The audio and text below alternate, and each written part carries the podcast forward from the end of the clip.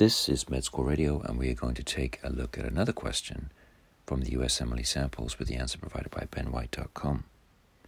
A previously healthy 36 year old man comes to the emergency department 12 hours after the sudden onset of increasingly severe abdominal pain.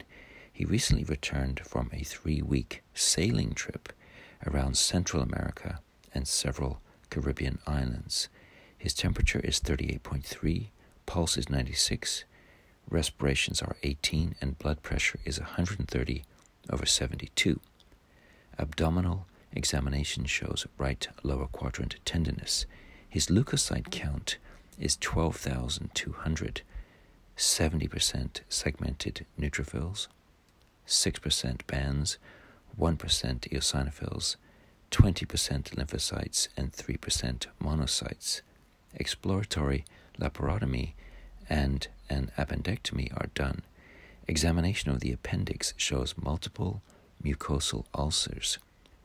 Unicellular microorganisms are seen within the exudates at the base of the ulcers.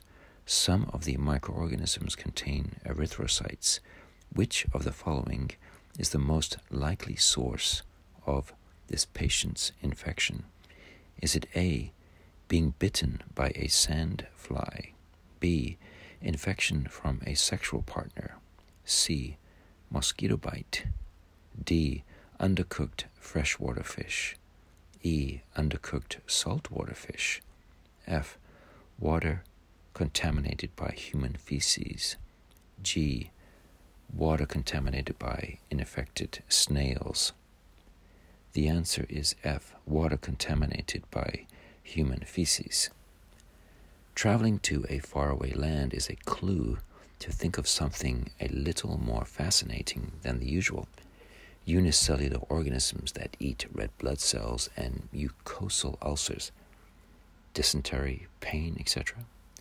That would be amoebiasis due to Entamoeba histolytica, which thrive in dirty water fecal oral route of transmission. This is also the organism that causes amoebic liver abscesses, another test favorite.